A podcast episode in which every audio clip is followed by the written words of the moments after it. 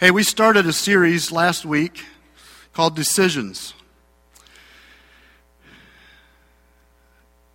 And basically what we kind of started out in the premise we're kind of building this thing on is this thought that as we go into the new year and as we go into 2012, and I don't know if you guys are like me, but for oftentimes at this time of the year, I reflect kind of on the past year. And I don't do any structured type of reflection or anything like that, but it's always in my thoughts and kind of in my mind, and I'm thinking, where have I come in the last year? Am I at a better place at the beginning of 2012 than I was in the beginning of 2011? Am I spiritually better off? Is my walk with God closer, deeper, more intimate?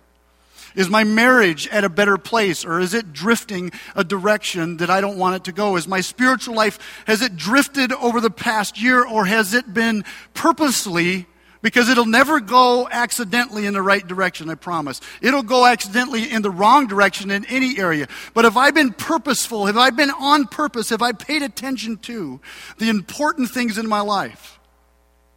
Is my relationship with my kids at the place that I want it to be? Have I maintained healthy relationships with other people, with friends that I want to grow old with? And then when I'm 70 and I'm 80, I want to have a circle of friends. Whatever it might be, is my life heading in the right direction?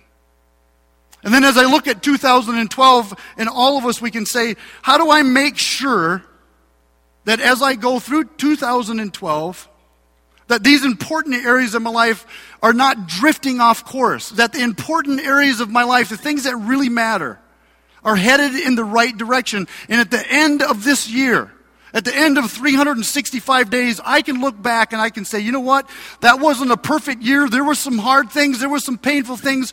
But I was on purpose, and I was in tune with the important areas of my life, and I'm better off at the end of this year than I was in the beginning. That my walk with God is actually better than it was in the beginning of the year. That my marriage is deeper and more intimate and is close, and it hasn't drifted. And that I've maintained great relationships with my children. And I've tried really hard to maintain great relationships with the people around me. And then I said, how do we make sure that happens? Because it takes more than great intentions. In fact, all of us have good intentions. I would say that if we would ask the question, how many of you intend, your intention, your desire would be at the end of 2012 to have a closer walk with God? All of us would say that that's my intention. If I would say those of us that are married or in a relationship, if I would say, what is your intention for that marriage, for that relationship at the end of 2012? Every one of our intentions would be, I want it to be better. I want it to move in the right direction. I want there to be growth. And if we would ask about our professional or our careers, any areas of our life, all of us would have the intention that at the end of 2012 we're at a better place, or there's growth, or there's movement. And yet for so many of us and for so many people, as time moves on, the direction of our lives doesn't necessarily line up with the intention of our lives. And our intention is one thing, and our direction is another. And I said, doesn't it come down, or doesn't the bottom line, doesn't the rubber meet the road at this point where we just simply make decisions? That daily, weekly, monthly, yearly, we make decisions, small and large. Very important and maybe not so important, but we're faced with decisions all the time. What if we could make great decisions? What if we could figure out a way that we would have the wisdom to make great decisions? Because that's where it all starts, doesn't it? Man, if we could have anything, wouldn't it be wisdom? There's a story of a guy in the Old Testament by the name of Solomon. Right? And God comes to Solomon for whatever reason, and that's a whole other lesson in itself. But God comes to Solomon and says, listen, I'm going to give you anything you want. Can you imagine? Can you imagine God telling you, listen, I'll give you anything you ask for. You just name it, it's yours.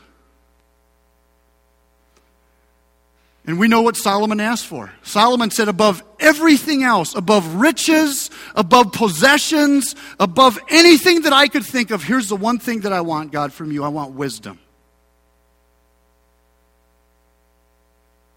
And last week, we said this here, and this series is not going to sum this all up and is not going to foolproof making decisions, is not the end of all answers about how to make decisions, but I think there's some very key issues. And the one we talked about last week was, we said according to Scripture, that the fear of the Lord is the beginning of wisdom. That the fear of the Lord is the beginning of wisdom. That we have to change the way we think about things. According to Romans 12, verse 2, it says, do not conform any longer to the patterns of this world, but be transformed, not by anything else, not by how you dress, where you go to church, anything like that, but be transformed by the renewing of your mind. That is, think about things differently. And I said, we have to begin to think about God in a different light. That we have to learn how to fear Him for who He is in a healthy way, because according to Scripture, over and over and over again, that wisdom begins with the fear of the Lord. With the proper view of who your and my Heavenly Father is. And it really comes down to this, and that concept is that once we have the proper fear of God, once we recognize who He is, His holiness, His power, what He asks of us, that once we have a proper view of God, there is nothing else that we should ever fear or need to fear or should fear. Because there's only one person we answer to, and that's our Heavenly Father. Well, there's another thing that I think plays into this whole thing of making decisions. And this is even more uncomfortable maybe than what we talked about last week, because this one here, we really push back against.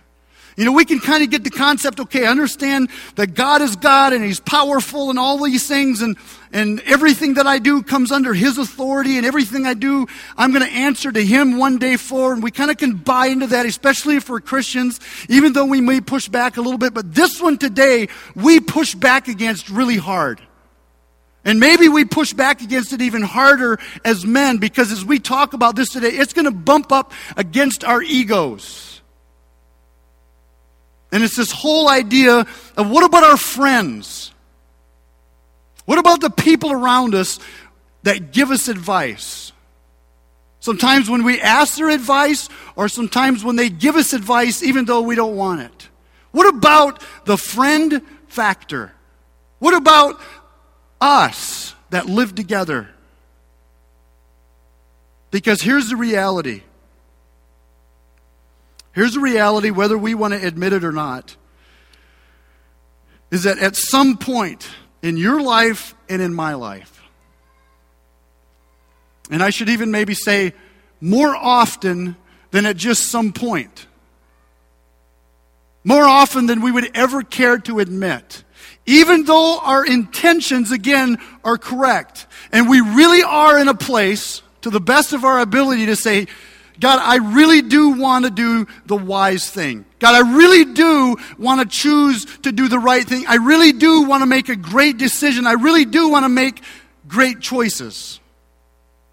That for each one of us, the reality is that even though we're at that point, there are times, and again, probably more times than we would ever care to admit, that we simply don't know what to do. That we really honestly end, that we really do run into the end of our wisdom. And it is at those points and at those times when we need other people, when we need friends. See, I don't like this verse. I'll just be honest. I don't like this verse in Proverbs 15, verse 22. And I doubt many of you like this verse. Here's what it says. It says, plans fail for lack of counsel, but with many advisors, they succeed. You like that verse? That's a tough verse for me. I'll just be honest. Because I like to think that I know what I'm doing. I like to think that I've got some wisdom. And sometimes, even when I'm not sure I have wisdom, I just want to do what I want to do. And this verse says, listen, your plans fail sometimes because you didn't listen to other people. And then it goes on to say, don't just ask one person. It says, but with many advisors, they succeed. That's a tough verse if you really look at it and take it literally. I think there's two times, especially in your life and my life, and I should say this here, this is not original with me. This comes from a teaching of Andy Stanley, so this is not out of my own smartness, but I'm sharing something with you I learned from him. But there's two times when you and I are at a place when we make decisions when we for sure need other people. And we for sure need an outside voice, and we for sure need other wise people speaking into our lives. And one of them is this, is when we're making emotional decisions. When we're making emotional decisions, it could be anything. It could be a positive emotion. It could be emotions like no money down, interest-free for 60 months.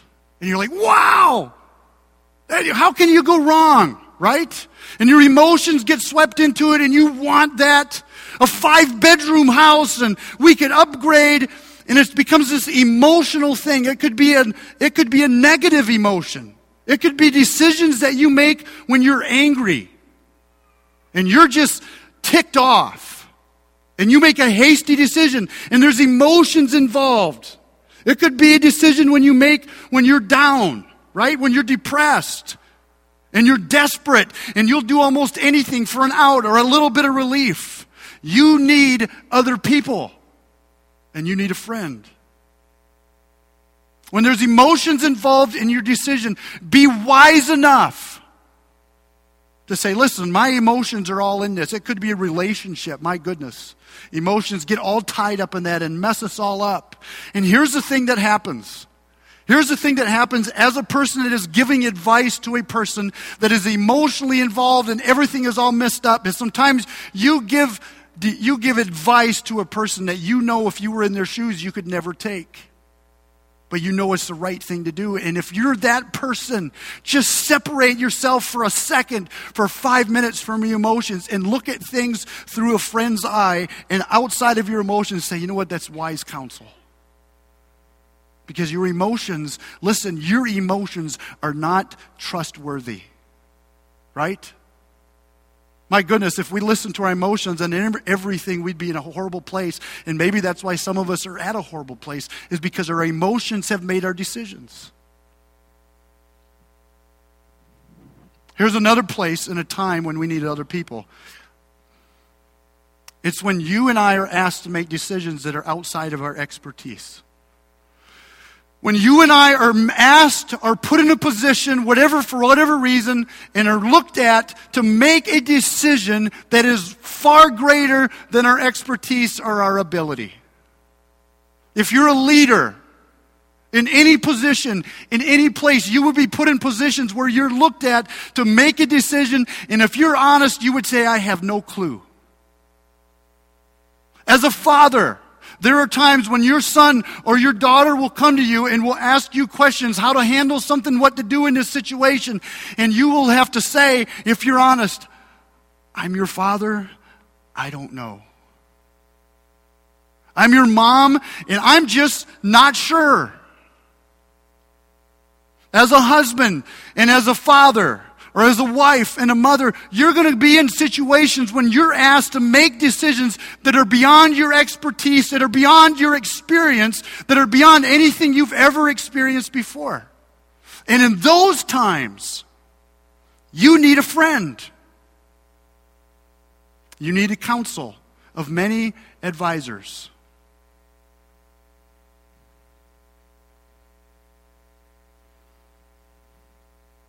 Number one in your outline is a secret of all wise people. And I think it holds true. If you've met a very wise person that has wisdom, this is one of his secrets, and it is, it's very simple. is wise people know when they don't know. Isn't that profound? Wise people know when they don't know. A wise person is one who is in situations sometimes and they say, you know what? I don't know. I don't know. When they have enough humility as a father or as a leader to say, you know what? I'm not sure what to do in this situation. It is beyond what my mind. It's beyond my smarts. It's beyond my wisdom. What should I do? I need a friend. A wise people know when they don't know, and they're not afraid to ask someone who knows. Wise people don't pretend. They don't deceive themselves. Wise people know when they've reached and bumped up against the end of their own wisdom. And they have the courage to ask the people around them who may know. Number 2 in your outline, we've already touched on this, is wise people. Seek wise people. Wise people seek wise people. This is a crazy principle. Because our natural tendency would be to push back against that. It really would. We have this concept that if I'm wise enough, if I'm smart enough, if I know enough, I don't need to ask anybody else anything because I have wisdom. And why would I have to ask anybody anything if I'm wise? And we look sometimes at people who are wise and we think they must always know exactly what to do. And I will tell you the opposite of that is true. In fact, if you look at the at Proverbs, written by Solomon, the smartest man who has ever lived, the man that God gave unlimited wisdom to. God, like I said earlier, God said, I'll give you anything you want. Solomon said, I want wisdom. God gave him wisdom. People came from everywhere to draw from his wisdom. And yet, you know what he talks about more than any other writer in Scripture? Is to go get advice so that you have wisdom. More than any other person in history, Solomon writes about the fact how important it is to have advisors and friends in your life that you hear and listen to. Isn't that amazing?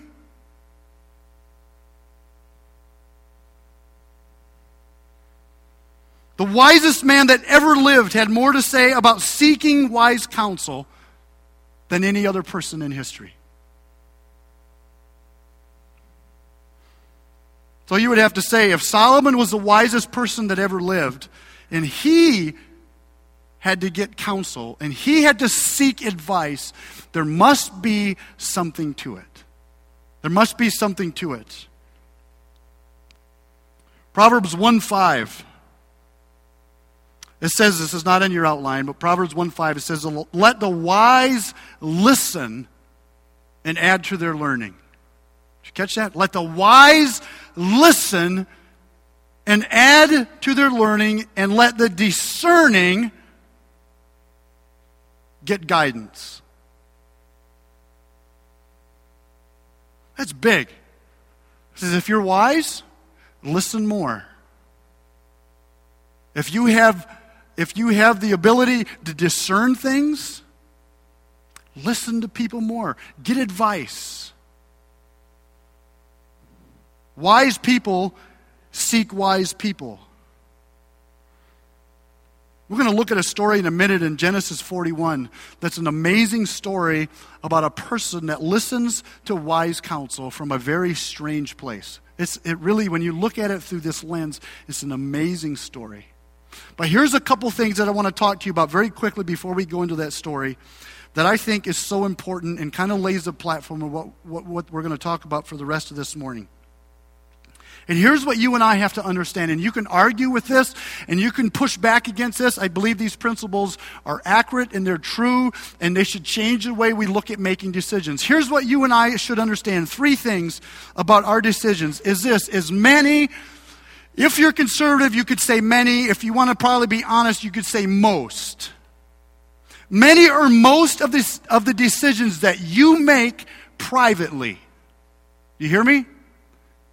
Almost every, or I should say most or many of the decisions that you make privately become public at some point.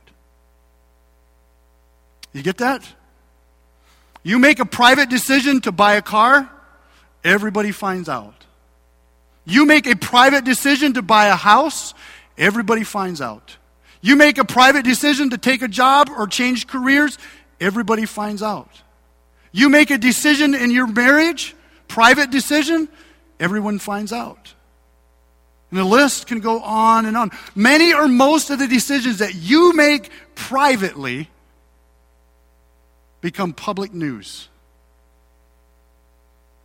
And if you guys are like me and my wife, we talk about you guys.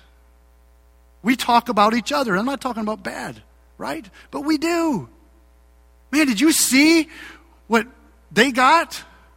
Did you see the house that they built? Did you know what she did or he did or that vehicle that they're driving? We all find out. And here's what happens. Not only is it made publicly, is many or most of the decisions that you made privately are judged by the people around you. Not necessarily in a bad way. It's just how it is. We look at each other. We watch each other. We talk about each other. And I'm talking about gossip. That's not what I'm saying. But just in the natural course of life. You know what my wife and I will do when we go home today? I'll say, so what did you find out today? I do. That's exactly the words that I say. I say, who did you talk to? What did you find out today? Now listen, I want to tell you something. If my wife tells you she's not going to tell anybody, she doesn't tell me. I promise. Okay, sometimes I'd like to beat her over the head because she won't tell me. But what I'm not telling you is it's not that we're not trustworthy, but you guys do the same thing. Who did you talk to today? Oh, man, I didn't know that about them. And then we have a discussion or we talk a little bit. And your private decisions become public news. And if we're honest, they're judged.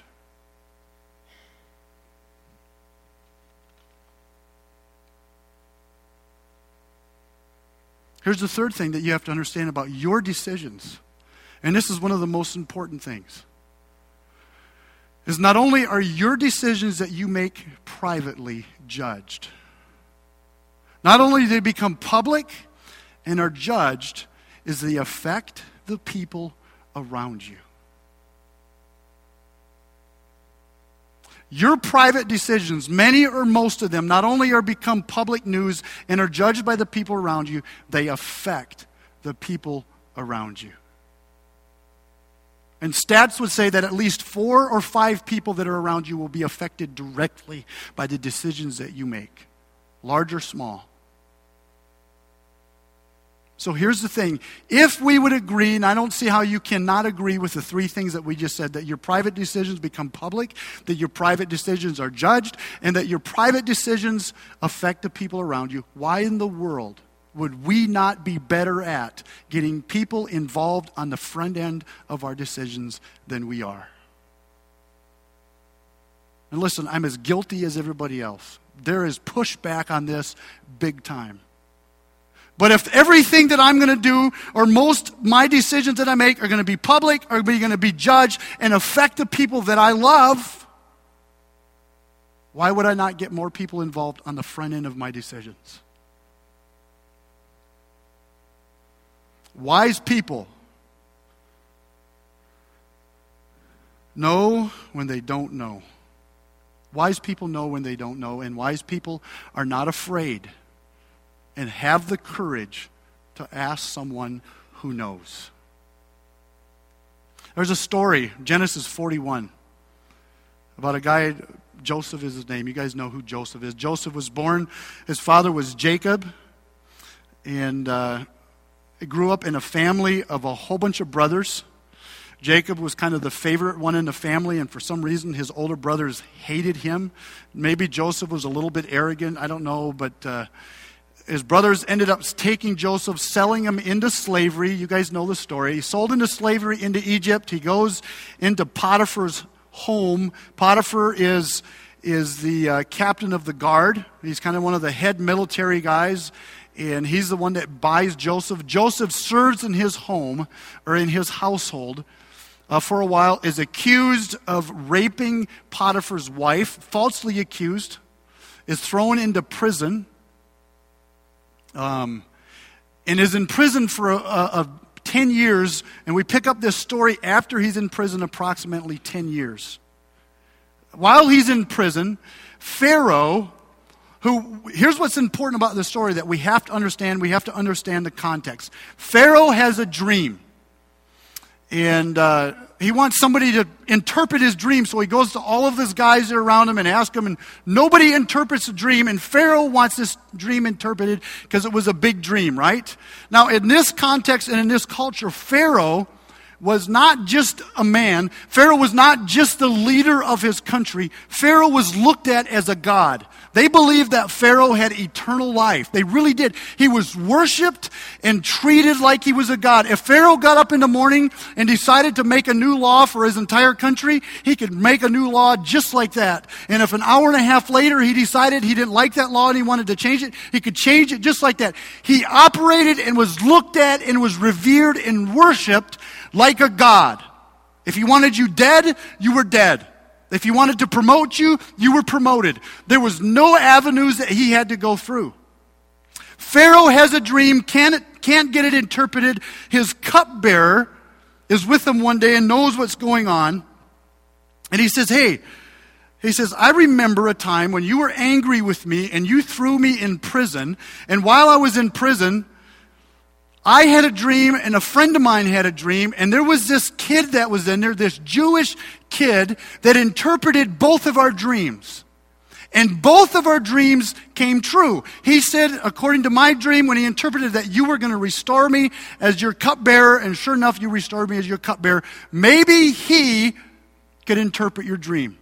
And Pharaoh says, let's get him. Let's go get this kid. So they go down in the prison, and the Bible says they clean Joseph up, they shave him, they shower, he washes up, he puts on some decent clothes, and he comes in front of Pharaoh, who remember, this was a god, right? This was the big man. This was bigger than one of us even talking to the president.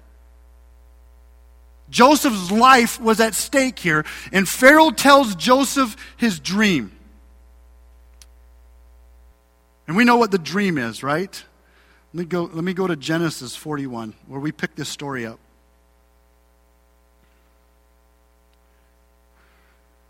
Joseph is about 30 years old at this point, has served 10 years in prison.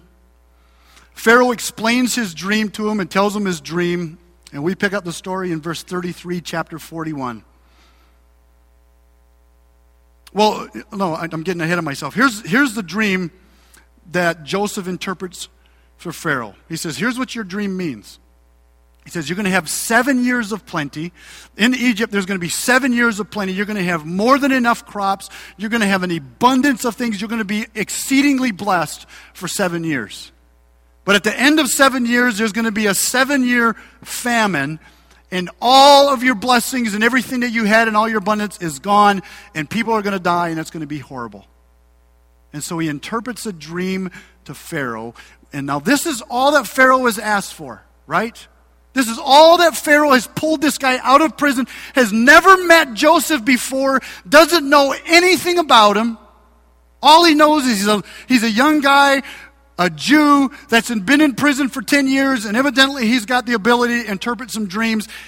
Joseph gives his interpretation of the dream and then offers some unsolicited advice to Pharaoh. And without being asked, Joseph just continues after his interpretation, and he says this, verse 33, and understand who he's speaking to. He says, and now let Pharaoh, in other words, Pharaoh, here's what you should do. Listen to some advice from me, because I know exactly what's going on. I've been in prison 10 years. I have all kinds of experience. I've ruled nations. I've been in your shoes. I have some advice for you as the leader of the most powerful country in the world.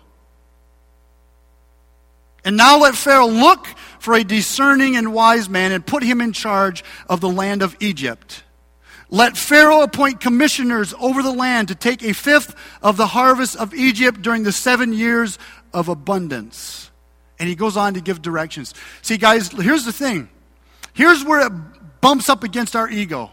Man, if somebody steps into your arena, into your area of expertise, and you've been a salesman for 20 years, or you've been a quality manager for how many years, or you've been whatever, building houses for 20 years or 10 or 15 years, and you're a framer, you know what you're doing, and some dude walks up to your lot, into your area, and you don't know him, and he says, "Hey, let me just tell you something that you need to do different.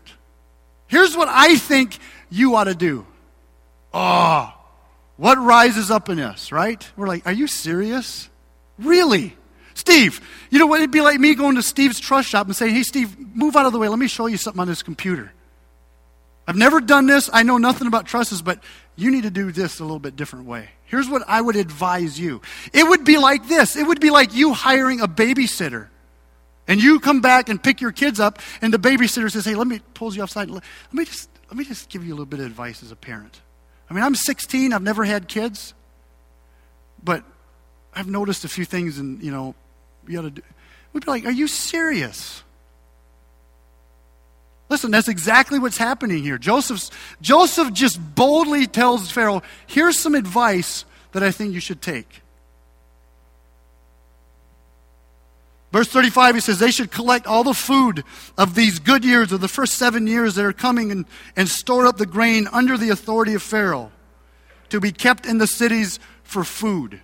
Boy, and if you look into this story, Joseph gives incredible advice. Basically, here's what he tells Pharaoh, or Joseph gives great advice. Here's what he tells Pharaoh to do. He says, during the first 7 years, you need to claim for yourself, not for Egypt, not for your country, but you need to claim for yourself 20% of all the crops and everything that happens in your country.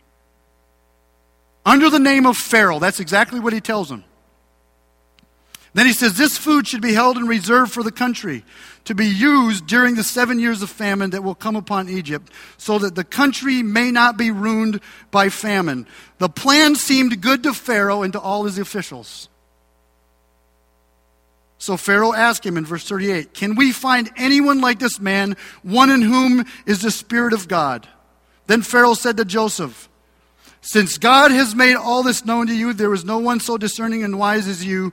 You shall be in charge of my palace and all my people, and all my people are to submit to your orders. Only with respect to the throne will I be greater than you." Isn't that a crazy story? Joseph comes in from out of nowhere. A 30-year-old guy that had spent the last 10 or 13 years in prison gives advice to the most powerful man on the planet, unsolicited advice, and Pharaoh is wise enough. Listen, Pharaoh is wise enough to know that he didn't know.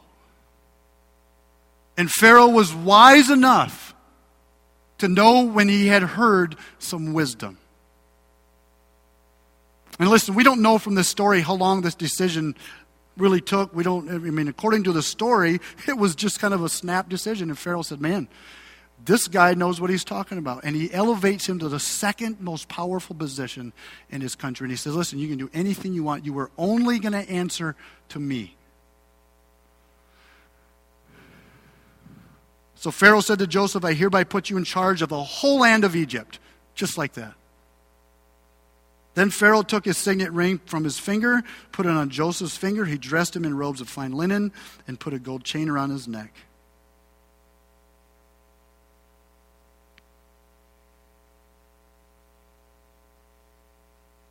Wise people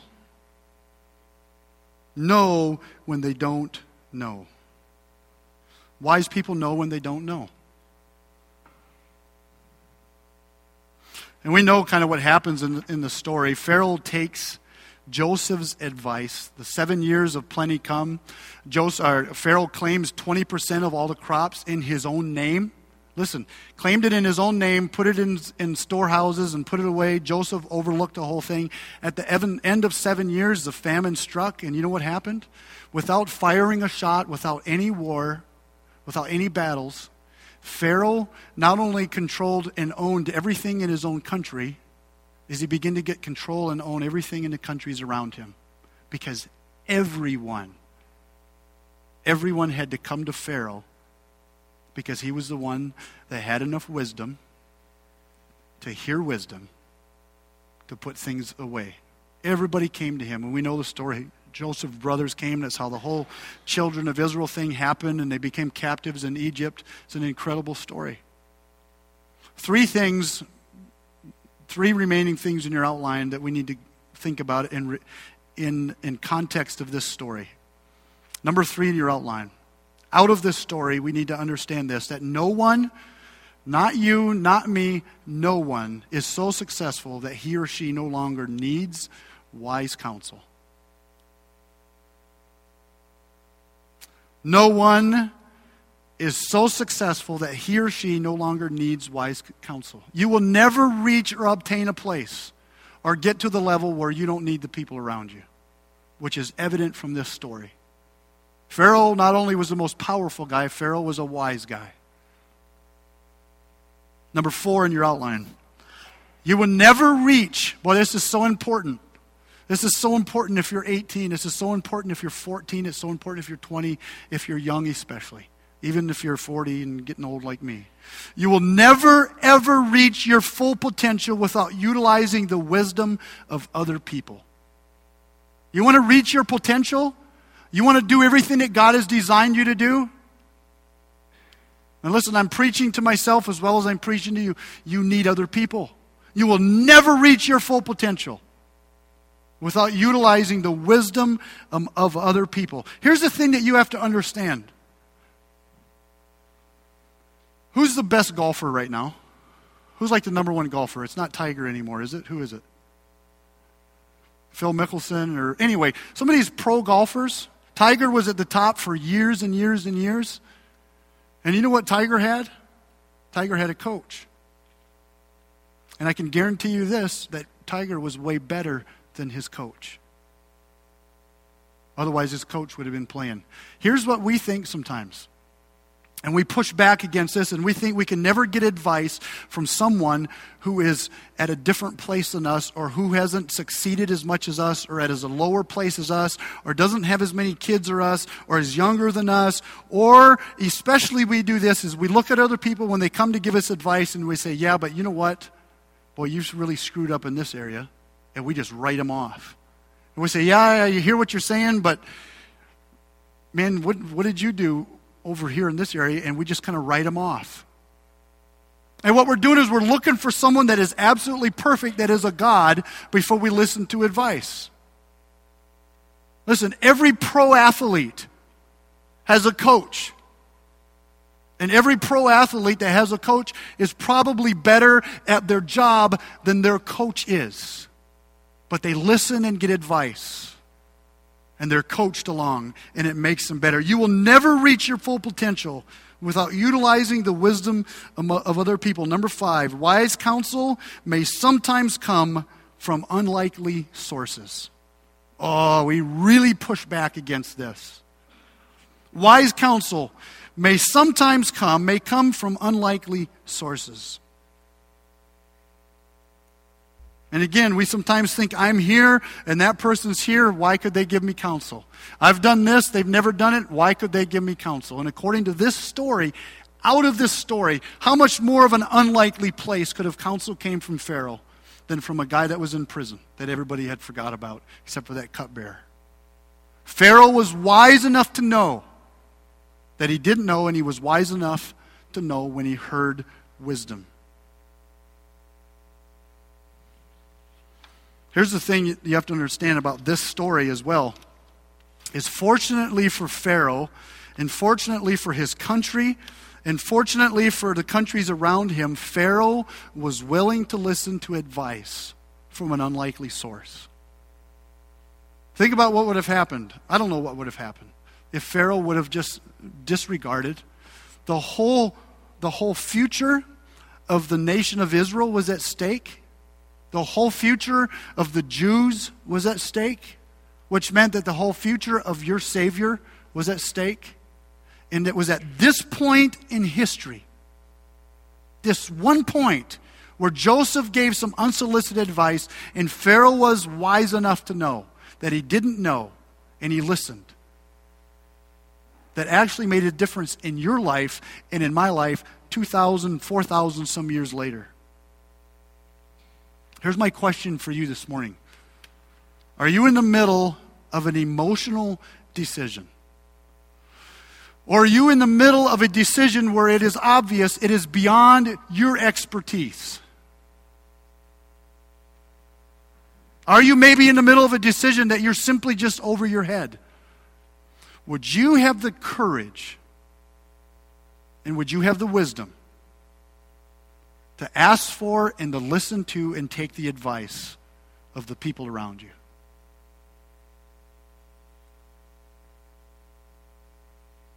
Wise people know when they don't know, and people that ask for wisdom and for counsel, that is evidence of a wise person. You want to make great decisions in 2012? We need each other. Bottom line, we need each other. And we need each other's wisdom and shared experiences. And I hope we have the humility and the courage to ask for it and take it. Let's pray. God, thank you for today. God, I thank you for some of the stories that you've given us in Scripture that teach awesome principles. And sometimes they're hard. Sometimes we want to push back, and sometimes we don't necessarily want to listen. God, I feel like sometimes, this is an area where we really struggle in because we want to be independent. We want to appear like we got things together. We want to appear like we know what we're doing. We have pride issues. And God, I pray that you would use this story and what we talked about this morning to break us down, God, to help us to understand we need people and we need the people around us. Help us to have the wisdom to know when we don't know and to have the wisdom and the courage to ask people who know. We ask this in Jesus' name. Amen.